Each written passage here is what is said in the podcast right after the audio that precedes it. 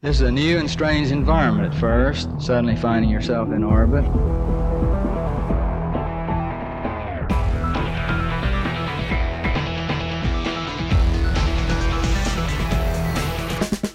I'm Neville Andrew Mera, and this is Never Normal, a show about breaking free from the boring default plan and living life on your terms instead. My guest for this episode is Tom Hirst. Tom is a successful freelance WordPress developer. He's worked on projects for the likes of Facebook, England's National Health Service, and sportswear brand Umbro. Tom also writes regularly about the business of freelancing. Tom shares insights he's picked up from over 10 years as a freelancer and mentors other freelancers. Tom, welcome to Never Normal. Thanks for having me, Neville. It's great to be here. Yeah, my pleasure. Uh, a lot of us, myself included, start freelancing after you know working some years in a traditional job and sort of getting fed up at some point or just wanting more freedom. Was that the case for you mm-hmm. as well? No, it was actually uh, completely the opposite because I just started straight into freelancing from education. So you went straight from university, and I think you applied for some jobs at least, right? Yeah, so I applied for one job and I kind of went through the the whole interview process and things like that with yeah, I, I just I just kind of had this realization that even at that interview stage that this whole normal job thing, I'm using the, the air quotes right now, yeah. wasn't really going to be for me. Um, and yeah, they, they, got back in touch with me and said I, I hadn't got the job. I'd, I'd come a close second, but it was kind of like a blessing in disguise it kind of really, I don't know, kicked me on, I guess, to explore, you know, the freelance life that I guess I really wanted deep down anyway. Yeah, amazing how how some little things like that. I mean, maybe that other person, you know, if they'd rejected the offer for some reason, if things had turned out differently. But Brian Clark, I think it is from Copyblogger, and he refers to people like us as as unemployable. And I'm just curious, like, what was it that that made you, especially at like a pretty young age? I think you were what, maybe 22, and having never even like worked a proper job at that point. What was it that turned you off from that? That, that made you so kind of like averse to the even just the idea at that stage of going and getting like a, a proper office job? I think I'd always had the entrepreneurial mindset in me from a young age uh, because of how I'd been brought up. So my dad, um, he's an accountant and he's had his own business since a young age as well. When we were growing up, you know, me and my sister, we would sell Pokemon cards at car boot sales and, and things like that. And I would sell phones and buy and sell different handsets and things like that. And I just think that that kind of family upbringing and the entrepreneurial spirit, I guess, was what kind of put me put me on the back foot towards getting a proper job, uh, as, as you would say, right from the off. And so once you made that decision was it was it like an instant success? I mean so you you went for this interview you kind of had that experience you you felt in the process that like okay maybe this isn't for me. You already had some entrepreneurial leanings but how did you get from there to, you know, did you just land a client straight away, or were, was there some? What did that process look like? So it wasn't it wasn't easy at all at the beginning. Um, obviously, even though I had this like fire in my belly to you know be an entrepreneur, be go it alone, and have the autonomy and things like that, it wasn't it wasn't an easy um, start. So. I, while I was at university, I learned how to program through WordPress. So WordPress is like a, a content management system that's powers like 60% of the web or whatever, whatever it is now. It's really popular. But back at the, um, back 12 years ago when I started out, it was kind of in its infancy. Um, but I decided to specialize in that straight away. And I learned a lot about it while I was at university during, we had like a module, it was like a free reign module and you could do whatever you wanted. And I built a website on WordPress for my uncle's band as it was at the time, and uh, that just got me got me kind of started in in in that sense. So once I had these WordPress skills, I could then say to everyone that I knew, look, you know, is anybody wanting a website? Does anybody, if anyone mentions WordPress, then then I'm your guy. Um, and that's that's how it started out. It was a little bit slow in the beginning, But then um, my dad had a hit with um, one of his clients who was looking for a website, and they mentioned WordPress specifically, and the stars just kind of aligned. It, it sounds really weird, but just from putting myself out there and uh, uh, picking like quite a, a niche skill and becoming known even just to my father at that time as being someone who who has these WordPress skills. He made that connection when it came up in conversation, um, and then yeah, I started working for that client, and that relationship lasted about a year and a half, I think. Oh wow! Is that typical for you even these days to have engagements that go that long? Um, some some have done in recent years, not so much right now. It's more project by project. When I when I started out, it was more like a day rate kind of thing. Thinking back to what you said that that you you told um, people in your in your kind of personal network, it sounds like I'm the WordPress guy or I'm your WordPress guy it sounds so simple to say that, but it's funny the number of people who I talk to who are like interested in becoming freelancers or, or going into business for themselves. And they're like, yeah, I've tried everything and it's just so hard to land a client. And I'm thinking, like, I know you. I've never seen like a Facebook post or, or any like it's they sort of treat it as this separate world of like, you know, I don't want to bother the people that I know with this businessy stuff. So they just, you know, they'll go to like a networking event or something like that and they'll maybe try to land a client if somebody happens to ask them, but they won't actually just go like, you know, put out a flag and say, hey, look, this is who I am, this is what I'm doing. If you know anyone who needs this service, you're not even trying to necessarily sell to the people you know. In your case, your dad. It was just like, hey, if you know someone who needs this thing, this is what I do just basically telling your story. Hey, here I am. And again, it sounds like such a simple thing that you did, but I think that's it's something that that not everybody actually does and, and they give up without even doing that right that they think oh yeah i'm gonna no exactly and i think that doing that kind of set me off on, on a good standing point really to become a marketer because that's one of my firm beliefs that if you're going to go into the freelance game and you want to go go it alone, um, making money online or whatever you want to do, you're essentially first a, a marketer, right? So it doesn't matter how good you are at the skill that you're trying to sell. If you don't know how to sell it, you're not going to get very far.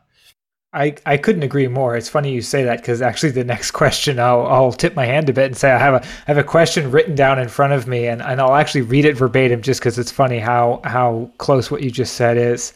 And that is that there's a lot of people out there who are software or web developers who just want to do the thing, right? I'm a developer, I just want to develop. They don't necessarily understand marketing or they just don't feel comfortable to that previous point about selling themselves you, what would you say to people like that? Like, like is that is it realistic to be a freelancer if you feel that way, or is that something that they maybe need to overcome, or how do you think about that? It's certainly going to be a lot tougher if you don't want to get into that realm to be a freelancer, or to at least reach a level where you know you're earning like what what you would call like better than average money. I guess. I think I think the the marketing side of things is is super super important, but to give people hope, it can definitely be learned, and and I would consider myself a student of marketing as well, because I mean at the beginning we all know well, I mean, well, this is what I was like when I was 22 years old. I was pretty anxious to go out and sell. I was pretty nervous to have client calls and things like that. But I, I made it kind of my mission to study marketing, study business, not just study web development. Obviously, that, that came more naturally than what the marketing side of things did. So, yeah, to, to answer the question, I think if you don't want to be a marketer at all, then I would get a job. That, that's what, that's what I would say to people.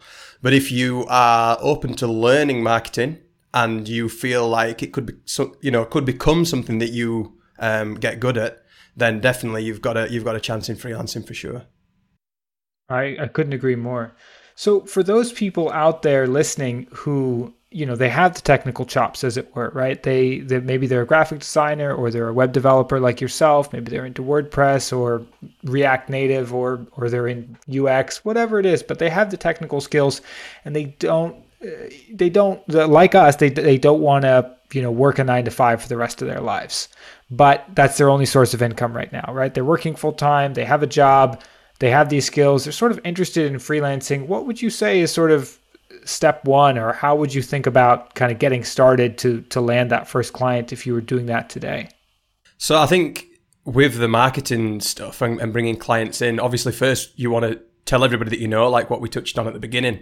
But I think when you want to start, you want to start playing a long term game straight away. So you want to start thinking, how am I going to get people to come to me? You want to be thinking about your inbound game. So for me, that starts with, you know, your personal brand and sharing what you know online, whether that be through your personal website or, you know, on Twitter, social media, whichever platform you choose and becoming someone who's a consistent sharer. Because I think what that consistency teaches you is the, it's like a marketing skill in itself, right? If you can be consistent, and you can put out content on whatever platform it's on that's relevant to the people that you want to attract, then that's going to stand you in good stead for years to come. Yeah, it, it sounds like what you're describing is kind of working in public rather than just doing the work and then when you run out of work to do or when you run out of clients going and then desperately trying to sell something it, it sounds more like kind of a steady drip of content around what it is that you're working on. So you're not only showing up say on linkedin once a year when you're looking for a new project or once a month or, or however often. One thing that's changed since you and i kind of first got started is that there are many more opportunities now on like freelance marketplaces, things like Upwork um, and other websites that are out there where freelancers can bid on projects.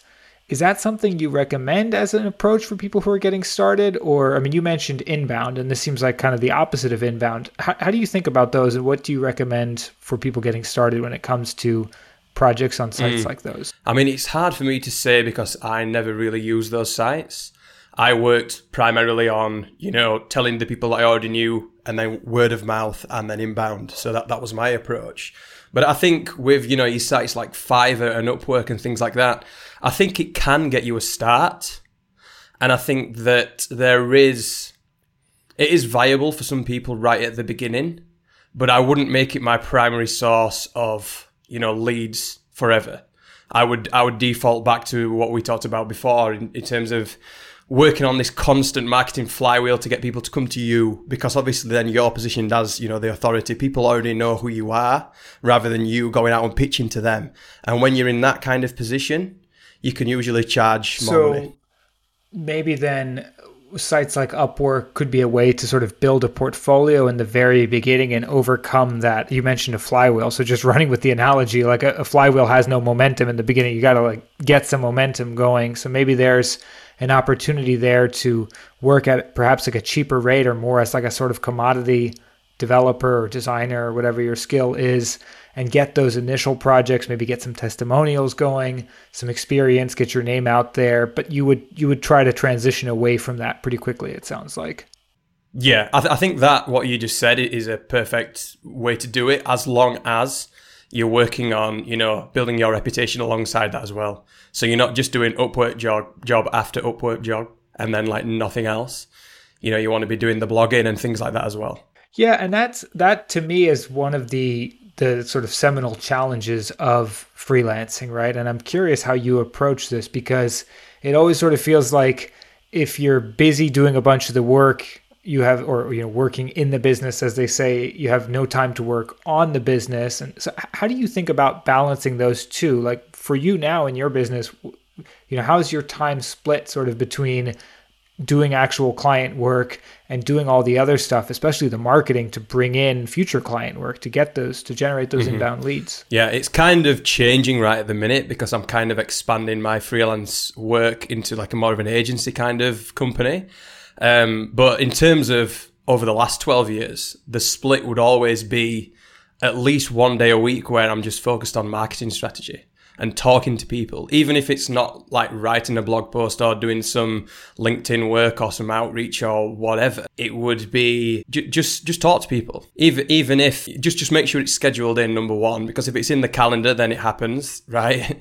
if you give something a time, then it happens. So yeah, I would always say I, it used to be like Fridays a few years ago and I would just like communicate with people online, follow up on, you know, emails that have gone a little bit cold and things like that. And that's all part of, you know, the marketing process. And it's got to be something that's scheduled and done on a, on a weekly basis minimum. So yeah, it is difficult. And I think that you can easily get trapped in this cycle of work, work, work, and then stop, like the feast and famine thing, right?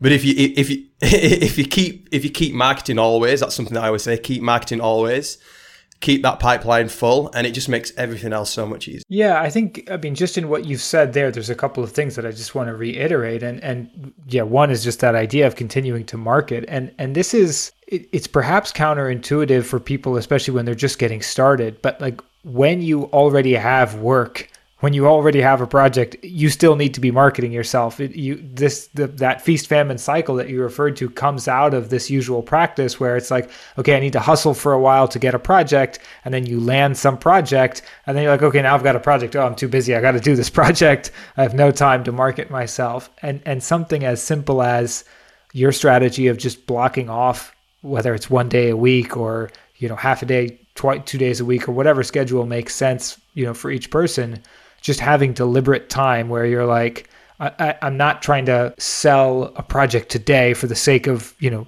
eating tomorrow. It's it's just this ongoing effort that you can't just turn off. Like you mentioned consistency earlier. Uh, is there anything that you know? You mentioned it's been 12 years since you got started. Is there something that you would do differently now? Either because you know hindsight's 2020 and and you've certainly learned a lot since then, but also just because times have changed, right? We mentioned the proliferation of marketplaces. Plenty of other things have changed as well. How would you how would you do things differently if you were kind of trying to get a business going again like your own? Mm, good question. I think the first one would be I would raise my rates quicker and not and and that boils down to really getting kind of stuck. So we talked about the first client that I ever had that lasted for a year and a half. I think I became a bit of a a victim of uh, the advice, you know, anti the advice what I've just given, really, because I stuck with them for so long. I wasn't looking for the clients. I was very happy with that. But then whenever I wanted to increase my price, I always got pushback, if you know what I mean. So if I would have kept marketing myself and had potentially two clients at once, three clients at once, and then a couple more irons in the fire, it would have made requesting more money a lot easier because if that client wouldn't have paid it, then one of the others probably would. And I would have had some kind of idea of my market rate in advance where I could do testing and things like that and experiment on price without completely cutting off my income stream. So that would be the first thing that I would do different. I would, you know, keep marketing always, as I said before, and get more irons in the fire so that it makes everything else easier. And it's just a lot less pressure when you go in and say, look, I, I want more money. You know, you've got less fear because you've got more optionality. Yeah, it's definitely, it's, it's like an abundance situation that you're coming from rather than one of scarcity. But I think there's even, there's something more to it than that. Like certainly at a practical level, you know, having more clients gives you more certainty makes you more comfortable to say no if somebody wants to give you work that's just not a good fit or not necessarily at the rate that you want. But I think there's there's something transformational also about having multiple clients as a freelancer because when you really just have one that you're working for, a lot of times it can be just like a job by another name you know where they're they're just sort of dictating to you what to do and you're billing hourly or daily and so you, you know maybe you're not getting benefits or you know the tax implications could be different than if you were an employee but they're sort of treating you like an employee. You're not saying like here's my menu of services which one would you like? They're saying okay you know we need this done by tomorrow and you're just at their at you know their whim or mercy or whatever. Yeah exactly. I think like as i've come to get a little bit longer in the tooth you realize that when you are freelancing for one client, you're not really freelancing. And it's exactly what, what you just said. It's kind of like having a job with no benefits and no control, no no power, and no real. Yeah, it's it, it's commoditized. And I think that, as you said, you know, the route where you start saying to people, "This is my offer, and this is what it costs," as opposed to "This is my rate," is when you start making that transition from, you know, the the the fake freelancer to the real one. yeah, and, and obviously everything everything starts from zero to one, right? I, I don't want to I don't want to deter people from getting started. You need one client before you can have two clients, but I think the message here is that you should be pretty quickly looking for two clients. And especially if you're transitioning from a nine to five, part of the awkwardness of that is that you're no longer just sort of serving one master or one boss, right? You're going to have one boss who is the client who wants the website done tomorrow or or whatever the project is. You know, they want your full attention on that, but you're doing yourself a disservice as we just described if you're only doing that. If you're not carving out time to look for that second client. And then once you have a few, it sort of becomes a little bit. I mean, you have new problems to deal with, but that part becomes a little bit easier where you get used to sort of juggling multiple things for multiple clients plus your own business. Yeah, exactly. And I think once you start doing like the same thing for a long time, it becomes easy because all the clients have the same kind of problem. So, like what we spoke about with me specializing in WordPress, I was only doing WordPress. I didn't really need to know anything about JavaScript or whatever because that was not what I was specializing in. So as my client base expanded, the work actually got easier because I was, you know, solving a lot of the same, same problems for the same type of people. This is probably one of the most underrated um, bits of wisdom or or underfollowed, and, and I think it Blair Enns talks about this in in Win Without Pitching, and it's you know the the people who are out there who study kind of this consulting and and creative industry it is a common topic, but I still think it's it's so often overlooked. This idea that like the more you specialize, the more you kind of put yourself in a in a small box in a small niche, the stronger your business becomes because you're able to position yourself. You know, you you said it from the beginning. You started out and you're like, oh, there's this new thing, WordPress. It's cool you know, I'm going to tie myself to that bandwagon or whatever. And so you told the world that you're the WordPress guy. You could have said, I'm the, you know, website made with the CMS guy or just the website guy or the software guy or the anything to do with a computer. Really, it's all technical. I can figure it out. And the further, the broader you go, it, again, it's counterintuitive because it sort of seems like, oh, well, I'm just starting out. I should say yes to everything. I don't have any clients. I don't have any money. Like I'll just take whatever comes in the door. And again, that, that feels kind of good to say that to yourself. Like I'll just I'll do whatever the client wants or what anyone wants. I need the job. But the problem is is the opposite of what you just described, right? Is that you don't get any better at it and you don't get to position yourself and you don't become known as, you know, Tom Hirst, a WordPress web development expert guy who's been doing it for 10 years, who's done this project before, who's seen this problem a million times. I don't know, imagine you're going to the doctor and you're going to have surgery. You want the guy who's done the surgery or the woman who's done the surgery dozens or hundreds or thousands of times. You don't want the person who's like, "Don't worry, we'll we'll figure it out. I'm I'm a doctor. I've done doctory type stuff before, you know. We'll manage." No, exactly. I think you're so right. Like people I think that they're actually genuinely scared that they're going to cut people out but they're not they're not thinking about the long term game, and I think that's that's what the the underused part is. People are thinking super short term, and I, I know that everyone you've got to make money, right? And especially in the beginning, that's hard. You've got to. There is going to be some kind of compromise you know, you're going to have to compromise a little bit, but you also need to be thinking about the long term. So if you were going to do a WordPress website, a Joomla website, a Webflow website, a, a whatever, you know, what, what are you going to become known for? What are you going to be, what's your differentiator? What's going to make you stand out to the person that has a really specific WordPress problem that they need solved? And it's like you said with the, the doctor analogy, right? You know, you don't want the jack of all trades, you want the master. You don't want the guy who, or girl, who you know operates on hands, feet, kneecaps, and elbows when you, you are going in for brain surgery, right?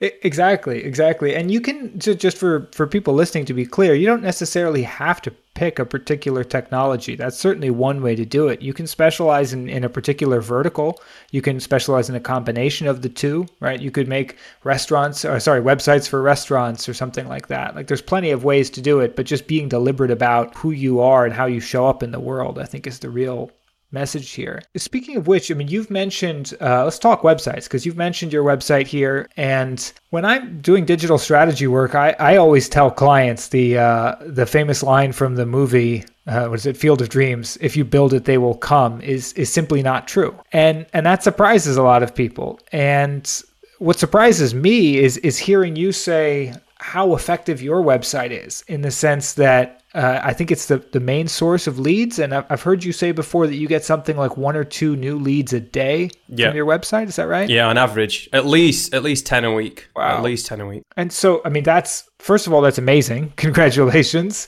Um, wh- where are those leads coming from? Is it all SEO or is it different traffic source? Like, how did you? Because I, I could put up a website tomorrow that says, you know, John Smith, the whatever React Native expert, and and I wouldn't expect to see that sort of result. And obviously, you've had the site up for a while, but tell us more about how you've made that happen. Yeah, so it's mainly organic SEO, which is the the source of the traffic, um, and then recently, as I've started to build out an audience on Twitter. Started getting traffic from there as well. But yeah, it's primarily organic SEO and um, focusing again on WordPress terms. So the freelance WordPress developer term I rank really well for uh, in the UK and pretty well for in the US as well. And like you said, I've been doing this for quite a while. So the website's been up, you know, 11, 12 years itself as well. So it, that just all compounds over time, right? But yeah, another tactic as well is I write a lot of articles, not necessarily always about WordPress, but you know about freelancing and business and things like that. And the good thing is that these articles get links, and that then boosts the overall domain authority of the website, and then that increases the visibility of the um, single service landing pages where the leads come in. Yeah, and I, I love the way that you sort of peel back the curtain a little bit, both both in life and your business, and and you talk quite openly on your website about what you're working on, what's working, like even down to things like revenue numbers and, and lifestyle stuff. And I think that there are you know, it's it's sort of natural to think, okay, I'm making a website for my business, and even if that business is just me, one person as a freelancer, you know, I'm going to have like a homepage and maybe an about page and some kind of price list or something like that, and and really you're using your your website to sort of showcase not just the, stuff that would normally be in the front of a store if you think of it that way but also a little bit behind the scenes. Like if it were a restaurant it's like hey come into the kitchen with me and let me show you how we make the food. It sounds like that strategy of working in public of just kind of putting stuff out there has worked well. I mean based on what you're saying in terms of numbers of leads that you're getting and the success you've had over the years. Yeah definitely. And i think your personal website is like your cv now you know I, I think in the next like 10, 20 years, we're not going to be handing over paper CVs for jobs anymore. I think a lot of us will be uh, freelancers number one, but I think that if you don't have a personal website and you're not sharing what you know, what you're learning, where you're going, even a bit of personal stuff, if you're comfortable with that, then you're going to be at a disadvantage. And uh, yeah, like you say, I completely agree with what you said. Like, I think that that stood me in really good stead to open up a little bit and be quite personal about you know the decisions that I'm making, the thought process that I'm going through as as a freelancer because I think it builds character. And when you when you show you show like you know that transparency, it adds to the layer of authenticity that you know you know what you're on about, and it infers expertise and it builds trust. And there's really not many downsides that I can think of of building in public and I just wish that I would have done it earlier. yeah, I was I was going to ask that because it, I mean, yeah, it just shows that you're a real human, basically. That that behind all this, you know, it's WordPress and it's all this technical stuff, but there's a human there behind the scenes, and and as you said, people trust other people, and they especially trust them if if they're there and they're consistent and they're showing up again and again, and and you can get a sense of who they are and how they work and ultimately it's uh, for for many people it's a big decision who they're going to hire and and they're going to pay them a lot of money hopefully so having someone that you can trust is important. So we're talking about working in public and, and your experience as a freelancer, but I've noticed over the past, I guess it's been about the past year or so, that you've also sort of branched out a bit, right? So you've, I'd like to talk about both, but let's start between you've got an agency going now and you've got content that you've been creating and, and writing more and putting things out there for other freelancers and a mentorship program. Let's let's start with the mentorship program. So how's that going? How does that work? What what have you sort of learned so far? Just tell us more about it in general. I started that last January and I kind of kind of got to a point where I was a little bit fatigued on the client work side and I got to a point where, you know, I didn't really want to just keep pushing it and uh, just taking on more and more work. I wanted to kind of diversify a little bit. Um, not really for financial reasons, but for fulfillment reasons, I guess. And uh, yeah, a lot of people had been coming to me anyway and asking for like advice on freelancing, small business, um, working from home, and, and, things like that. What I've been doing for such a long time, and that's just kind of become second nature to me now. But it's becoming really relevant to a lot of my friends, especially um, with with the COVID stuff as well. Yeah, January was some interesting timing for that one. yeah, so I mean, people people were coming to me anyway and asking for just advice and things like that, and then people started saying, um, "Could we pay you to do some like coaching and things like that?" And I didn't feel quite ready to do like a full blown coaching consultancy transition right there and then, but I just set up this small um, mentorship um, community. Um, and I think we got up to about 20 people at one point, and I was just offering uh, just one on one email mentorship. Um, because if, if it would have been video calls, it would have been a little bit too hard, hard to handle unless I did like group sessions or whatever. But yeah, then we built a little built a little um, Slack community as well, where people could get together, and it was nice to bring people together all on the um, on the same path. You know, um, some were just starting out, some were trying to get, get to that next level, and yeah, we've really, I really helped like some people with the pricing and things like that, and positioning the two things that we touched on right at the beginning. That's what a, a lot of people are really struggling on um, in the freelance world, and yeah, marketing, all sorts of stuff we uh, we talk about. Um, so yeah, it's been a it's been a relative success. I've got some ideas on how I want to change it so that I can scale it a little bit better. Because um, I'm the bottleneck right now. More people want to join than what I can I can handle. So yeah, I've got a few ideas with. Um, a good problem. Yeah, yeah. I can't I can't complain, and it's really great to be able to help these people on a one on one basis. But I want to try and reach more, if you know what I mean. It's um, there's a lot of people that want to get into this game, especially now. So yeah, it'd be it'd be great if I could scale it somehow. One of the things that um, you know when when we're creating content online, especially on a website as opposed to social media and just putting stuff out there, one of the challenges sometimes is that it's it's not interactive by default in the sense that it's sort of just like shouting into a void and you never really know like is this connecting? Is this like if you're speaking in front of an audience at least you can sort of read people's you know facial reactions and sort of like is this landing? Do i need to kind of speed up this point? They've already got it. If you're teaching a class say or you know should i slow down and and kind of explain this in more detail? Because it looks people look confused. But when you're writing an article say online you don't necessarily get that feedback.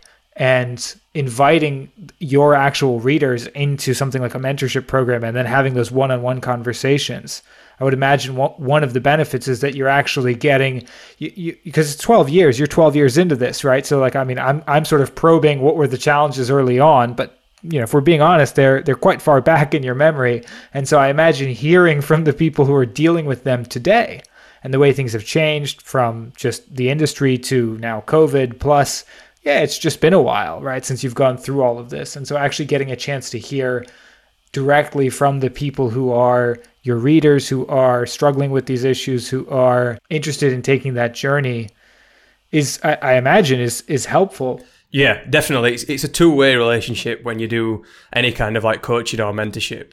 There's definitely something that the coach gets as well, because it's that insight of going back. You know, like what you just said.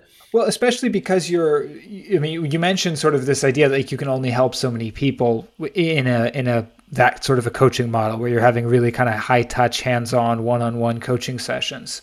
The alternative, you know, if you're sort of adding a bit of leverage, would be to publish, right? To create whether it's ebooks or a video course or something, which you've which you've done, which is uh, one of the other things I wanted to to get into. And so that's where I was thinking that, you know, doing the coaching, even if it doesn't scale nicely, it at least gives you sort of a chance to almost like try on your material. Like a, I imagine like a comedian, right? Like they, you know, you, you, you test the material out in sort of like a small club before you go and you do the big Netflix or HBO or whatever special, right? Like you, use the material in front of a smaller audience. So you've, as I said, over the last kind of year or so, you've transitioned from from strictly freelancing to the mentorship program, and now you've also created, is it two books and an online course? Is that right? Yeah. So starting last April, so nearly a year now. Um, I decided to start packaging up some of this knowledge as well, um, because obviously the like you said, the feedback from the mentorship program uh, on a one-on-one basis was was really cool.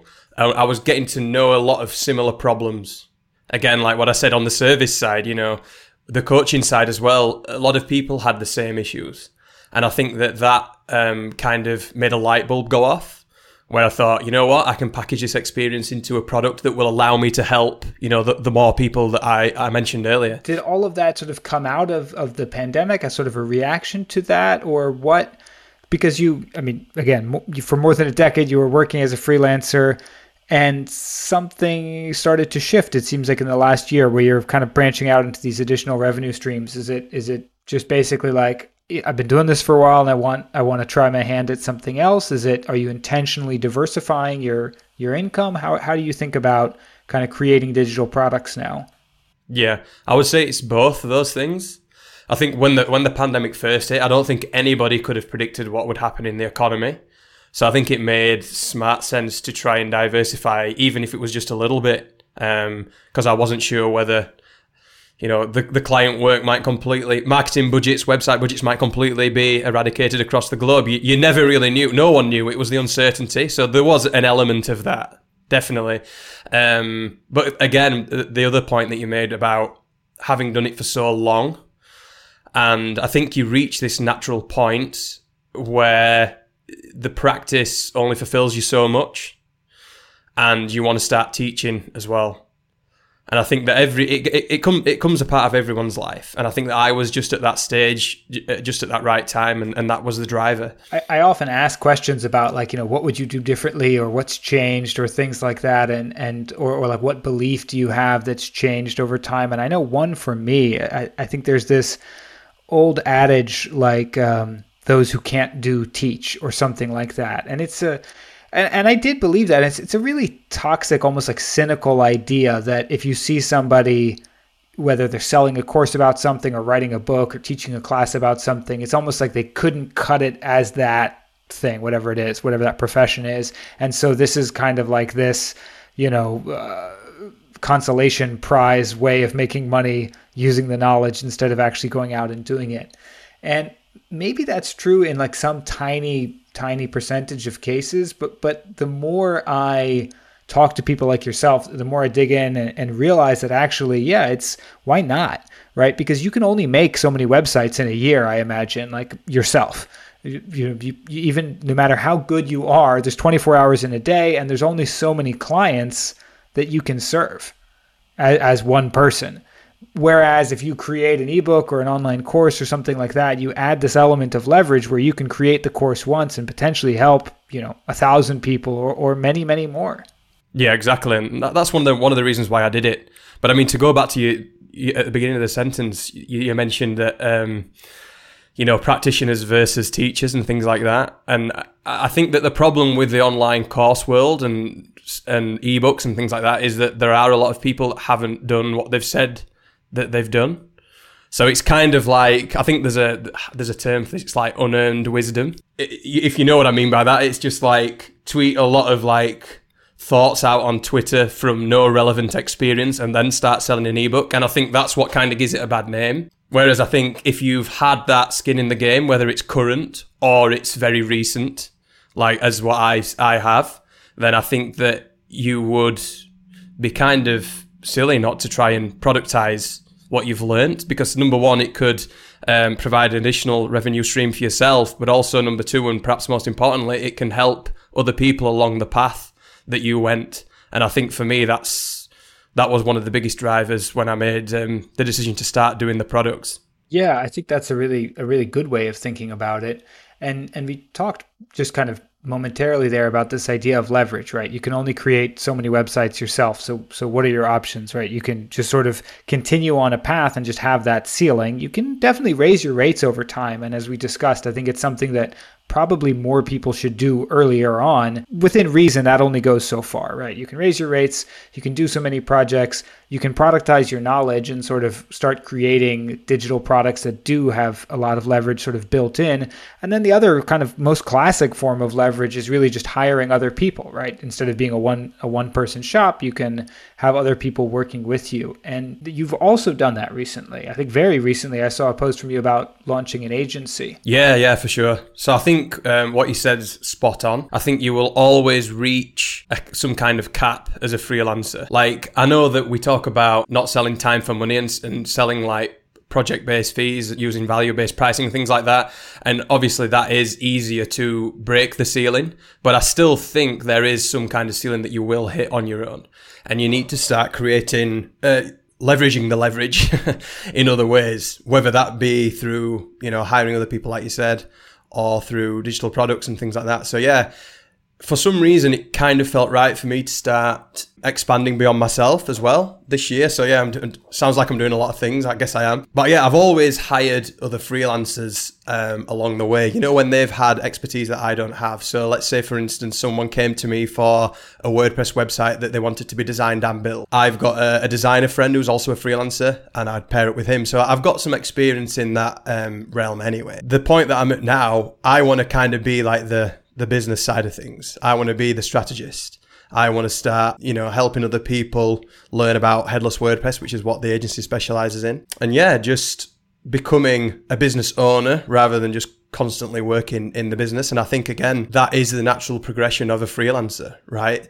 You know, when you get to like that decade in and you've got to a certain point and the ceilings might start to be getting reached, then the only way really, if you want to do more, is to, you know, start hiring and things like that. So, was there a particular like milestone or something that that actually triggered that? Because I mean, you know, you could have done this for arguably a year, two years, five years, eight years. At, at some point, you, I mean, you know, there's there. I don't know if the, the, where that ceiling exactly is. Was there something that happened, whether in your life or in the business, or was it just an emotion that just kind of came up slowly over time that caused you to say, you know what, I I'm not moving away from freelancing. I'm not I'm not leaving this business. I just want to do these other things with it. Um, I think I hit kind of a, a, a monetary ceiling about two or three years ago, where I worked. I felt like I worked super hard, and I earned an amount of money which was really good,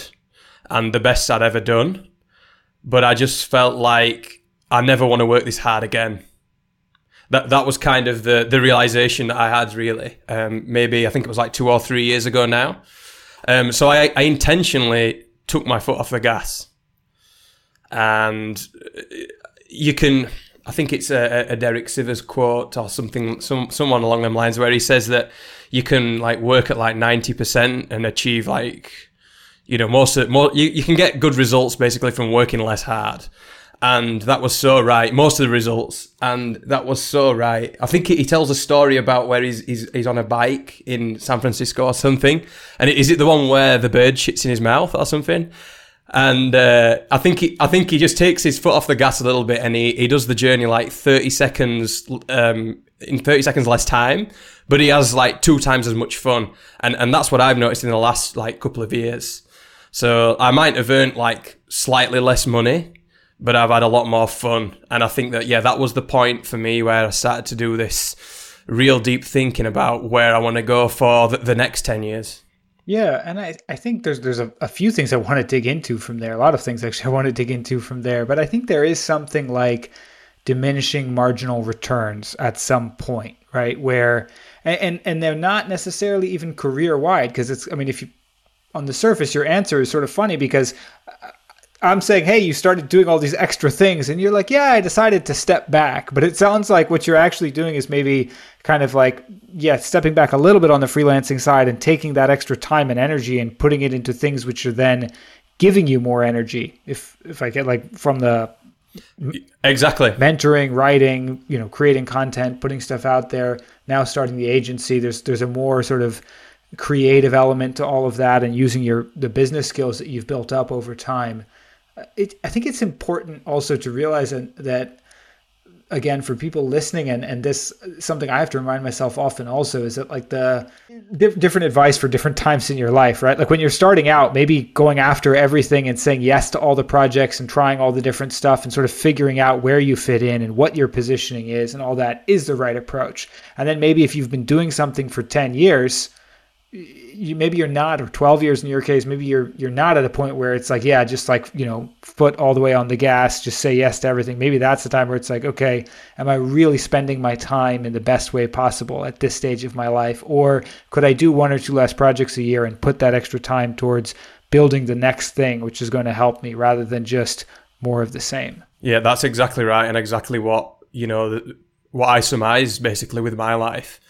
Um, it was to take off you know, the gas on the freelance side of things, but then explore others. And by doing that, it kind of uh, allowed me to think a little bit more deeply. Um, there's this thing, it's um, the inertia thing, you know, where you, are just doing something just because it's already in motion. And that was me. That was me for a long time with the freelancing. And, and I can't complain. It was really good to me. Um, I made good money. I made a lot of good friends, um, a lot of good clients along the way. But I, I got to this point where I was like, you know what, I want to I want to just try some other stuff. So let's take let's take you know 20 30% of the time away from the freelancing and put it into exploring these um, new ventures like the mentorship, like the digital products, um, like the audience building, and and all that kind of thing that goes with it. Yeah, you have a, a an article that you've written about this this concept of betting with your time. What is what does that mean to you, and, and how are you betting your time? Is that is that what we're talking about right now, or what is betting with time? Yeah, pretty much. So I, I was doing a bit of uh, deep thinking, uh, as I like to do, and I came up with this concept of betting with time. And what I mean by that is we all have like a certain amount of chips, right? Our time, you know, whether it's hours, minutes, whatever it is. And each day we have to think about how we want to spend them and we want to get the most out of our money. We want to get the best bang for our buck. But then you realize that every single decision that you make is, is a bet.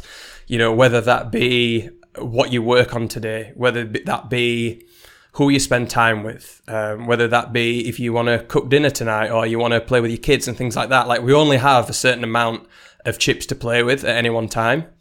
And yeah, that's that's the concept that I kind of came up with and tried to tried to put it onto how I spend my time professionally this year because I, I came to a point where I don't really need to work if I don't want this year. Like, and, and that kind of gave me a little kick. I was like, oh, I've actually got enough runway now that I could have a year off, but I don't want to have a year off. I've got all these ideas and, but then which ones do I work on? And I think that that is a really big stumbling block for a lot of people. Once you get past that point where you have enough, betting with your time becomes one of the trickiest things. And it's something that, um, yeah, I'm keen to study a lot more and, uh, help other people along with too. Yeah, I think there's this idea of like even almost like push versus pull, you know, where for at least a certain period of time, you just you're doing it because you've got to do it. You need the money. You know, the, you've already said yes to the project.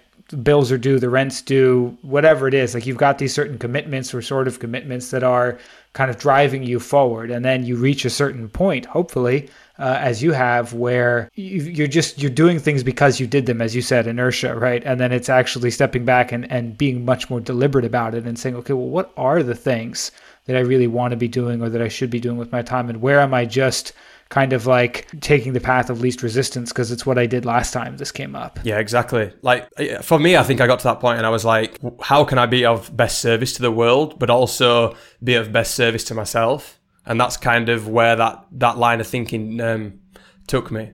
I became a dad in the in the past year, and you've got a, a little one at home as well. Uh, has that has becoming a parent kind of influenced all of this for you, or or how do you how do you think about something like betting with your time?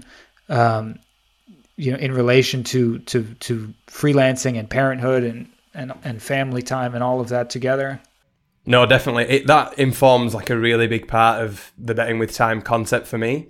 And I think that becoming a parent just changes your whole perspective on life, unlike anything else really happening.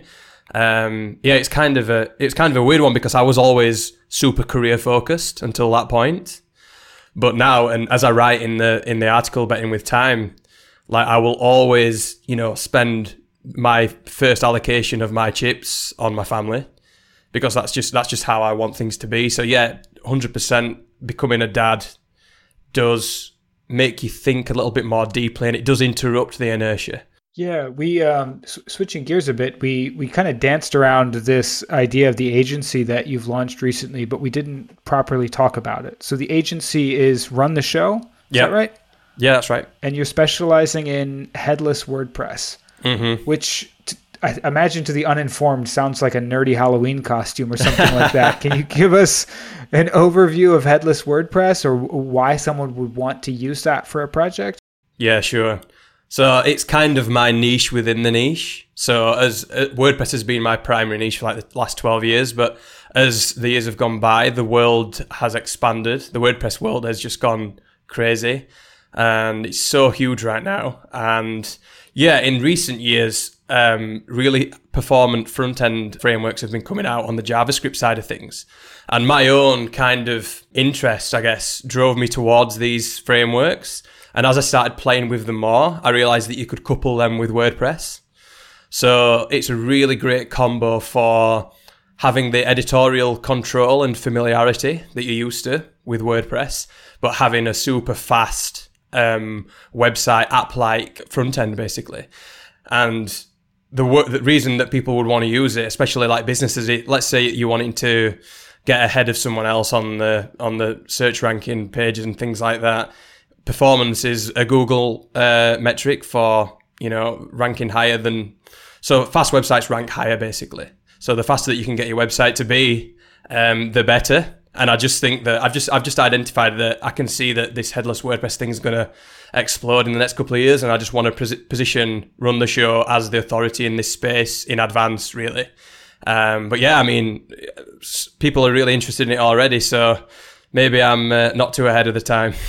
so just just kind of translating to make sure I I understand correctly, it sounds like the idea is that having like being able to create a custom front end of a website from scratch or using a JavaScript framework gives you more sort of flexibility and control than just a sort of standard WordPress website with a bunch of templates and things like that that are kind of notoriously bloaty because they're they're these templates that people have made and they do a thousand different things and you might only be using like one percent of the functionality of them, but it's still loading all this other code and you're still kind of tied down by all these restrictions. So in theory, you could just create a simple website using these JavaScript frameworks and it would be super super fast but then on the back end, you have no easy way of like creating content or managing posts or giving someone who isn't a developer the ability to do that stuff. And so you're sort of keeping the back end kind of admin interface of WordPress that has all of that stuff already built in, but you're developing like a whole new front end from scratch and then just sort of like gluing them together with an API or something like that.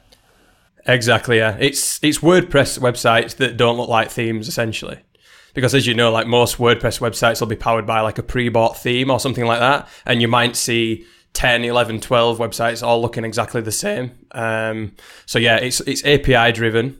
So all the content is within WordPress, and then that's consumed by a JavaScript front end. But the the good thing is as well that you can distribute that content across any number of websites, uh, apps. So it's it's good for, let's say a company has um, an Android app, they have an iOS app, and they have a website they can feed data into those things from one WordPress install on the back end. So it's um, it's really useful. It becomes a true content management system in that sense, then almost like a reposit like a universal repository. And then because it's not just a single kind of stock front end, you're able to just pull whatever content is relevant for for whichever app or front end the person happens to be using. Exactly. So you could just have like one WordPress backend for all your stuff, is what you're saying. Yeah, exactly. That's really interesting. The, uh, the the last thing I wanted to just talk about before we wrap up, um, it's come up a couple of times in this conversation, and that's Twitter. It's it's also how we first got connected. I think over the past year or so, your name just kept popping up in my feed. Uh, I guess we probably run in the same circle of kind of freelancy, web developy people who are interested in in a lot of the same topics and. I thought you had a lot of good takes on on topics, and so I started following you and I'm just I'm just sort of curious where kind of Twitter and social media fit into all that we discussed, things like working in public and, and putting yourself out there. And specifically, like how deliberately do you approach it? You know, do you just kind of like log on to Twitter from time to time when you have something that you'd like to say, or do you have, you know, like a social media calendar like a big brand would, or how do you approach that? Yeah, so to answer the first part of your question first, it's definitely a big part of everything that I'm doing. I feel like Twitter is the central point of all the different business ideas and thoughts and things like that that I've got to share. Um, the connections that I want to make, they all seem to be on Twitter. So that's kind of my platform of choice. Um, and I mean, I guess that leads into why did I choose Twitter in the first place as opposed to, you know, LinkedIn or Instagram or anything like that. And I think that I am a better writer than I am at creating like visual content and things like that. So that that was the first point. Um, and the second point was I tried to think which platform can I be consistent on because that is obviously everything. And for me, I, I, I, can write like you know one line of tweets all day long. it's just kind of my thing, you know, as you'll have probably seen. And uh, yeah, so I do a lot of off the cuff stuff but I also schedule as well. So yeah, to answer the second part of your question, um, I use scheduling tools. I, at the minute, I'm using one called FeedHive, um, which is by um, a friend of mine called Simon Høiberg. And the the process that I go through with that is kind of fire up notes originally at, at first. Just fire up notes. Start with like one tweet, and then try and like make those tweets just expand on themselves. So let's say really popular tweets at the minute are like where you say, I don't know, um, how to cook an egg, one, two, three, four, five. And then for each point, then I'll focus on that point and then try and come up with another one or two tweets off the back of that point. And then, yeah, it just kind of batching tweets is really, really useful, especially when you are starting out. So, yeah, so threads are certainly popular. You had a, a Twitter thread, I guess it was probably what, last summer, I think, that went viral on pricing and pricing freelance projects. And did that lead to you then creating the ebook on the same topic? Is that how it went? Yeah, exactly. I would say that that was the point where my eyes were truly open to the power of Twitter. Because that tweet now has something like 37,000 um, likes on it. And I think I gained something like four or 5,000 followers just over the course of two or three days off the back of that. Um, and I guess that, like, to answer your question, it gave me the kick to expand on that knowledge, you know, about pricing and what I'd learned. Um, because I didn't really think that that would that tweet would really do anything. It was just one of those off the cuff, anything else tweet. But I think it's that kind of tweet and that kind of knowledge that does get really popular because people can tell that it's just you know off the top of the head and just natural to the to the author. Yeah, David Perell, the the writing online guy, talks about this idea, almost like we said earlier with the comedy club kind of metaphor of of like testing your ideas in a place like that. Again because otherwise you're just sort of shouting into this void. And so i think w- what you did is actually a perfect example of what he talks about where it's like you're constantly sharing stuff on twitter but you saw that that one particular topic it just it's disproportionate. I mean your your other tweets get nice engagement but like that one is just like skyrocketed in terms of uh, the engagement and i think it had like millions of impressions so yeah two million Two million. So that tells you that like there's obviously an appetite for what you've created, and then then that that just gives you like license to double down and yeah, you know, you've made a tweet now. Go create an ebook. What else can you say about the topic, or what products can you create around the topic? And that's just uh, yeah, my eyes have only been open to this recently as well. I've been on Twitter for you know a decade or more, but it was just sort of like you know one of the social media platforms. But when I, i'm asking you about using it deliberately it's really out of self-interest because i see the way that how powerful it can be when you do that. Yeah yeah for sure. Um, i think that you can really test those ideas as well on twitter a little bit more than what you can on on other platforms so obviously with the threads um, i did a second thread as well about how to you know create a freelancing website that sells basically and gets leads and things like that and then and then i created the second course um, off the back of that. So it's definitely something that I've done semi intentionally. And all the other threads that I do there on in have kind of got a product attached to them in the back of my mind. And I'm just, I'm just thinking, you know, I don't think that you can completely validate an idea in advance, right? I think I, I believe that you've got to put something to market to see how popular it, it will be. But I think you can get a good, a good idea in advance. And I think that what you just described then is kind of like what I did intentionally just to get that good idea um, and give me that motivation to come up with a product off the back of a popular thread. Yeah. Do you, how much sort of license do you give yourself? You know, do you just pop onto Twitter and just tweet about like anything that pops in your mind, whether it's like, you know, politics, sports, or, or do you kind of stay in your lane of freelancing, business, web development type things? Mm. I think right at the beginning, because like like you, I've been on Twitter for it must be twelve years, probably when I started freelancing, and it's only really in the last couple that I've started to grow a following.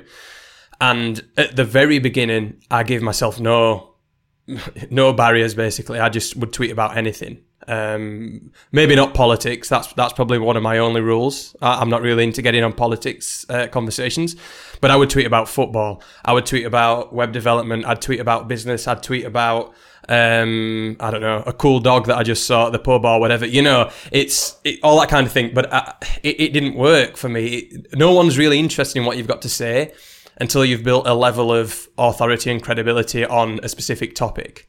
And it's kind of weird because I'm coming to that point now where I'm coming full circle.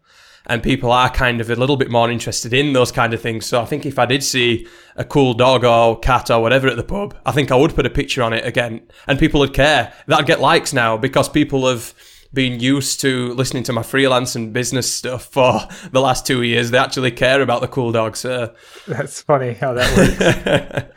but it goes right back to that point of what we talked about earlier that idea that like you know the things that the advice that you hear from say i don't know some michael jordan is probably not what you need as like a, a rookie player. You know what worked for him in winning a world championship is maybe not you know how to make the high school team.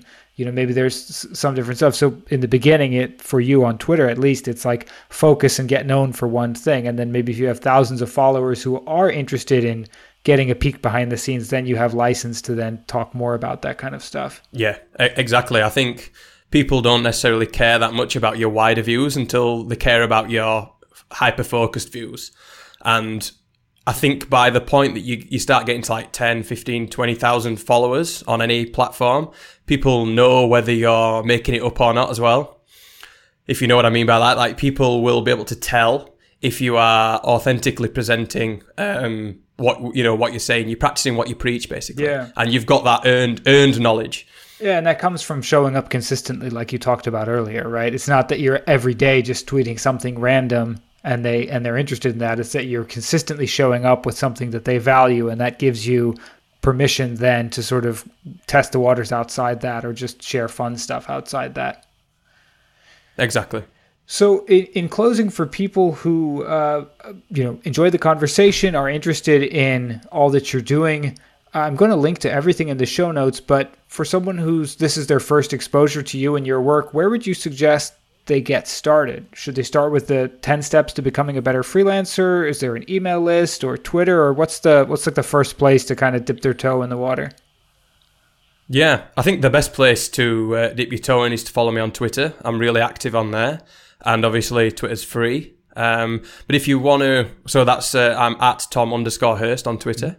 But yeah, if you want to get a little bit more in depth about, you know, reading the the manifesto basically of my freelance career, then definitely start with the ten steps to becoming a better freelancer. Uh, that's a, that's a free ebook, which will act as a good primer for anyone looking to get into the freelancing game, but also for someone who's at an intermediate level who wants to reach that next step. Fantastic. And I'm going to link to all of that, as I said, so we'll have all that in the show notes. Tom, it's been a big pleasure. Cheers. Thanks so much for, for joining me and for, for sharing all of this knowledge. Thanks, Neville. It's been great.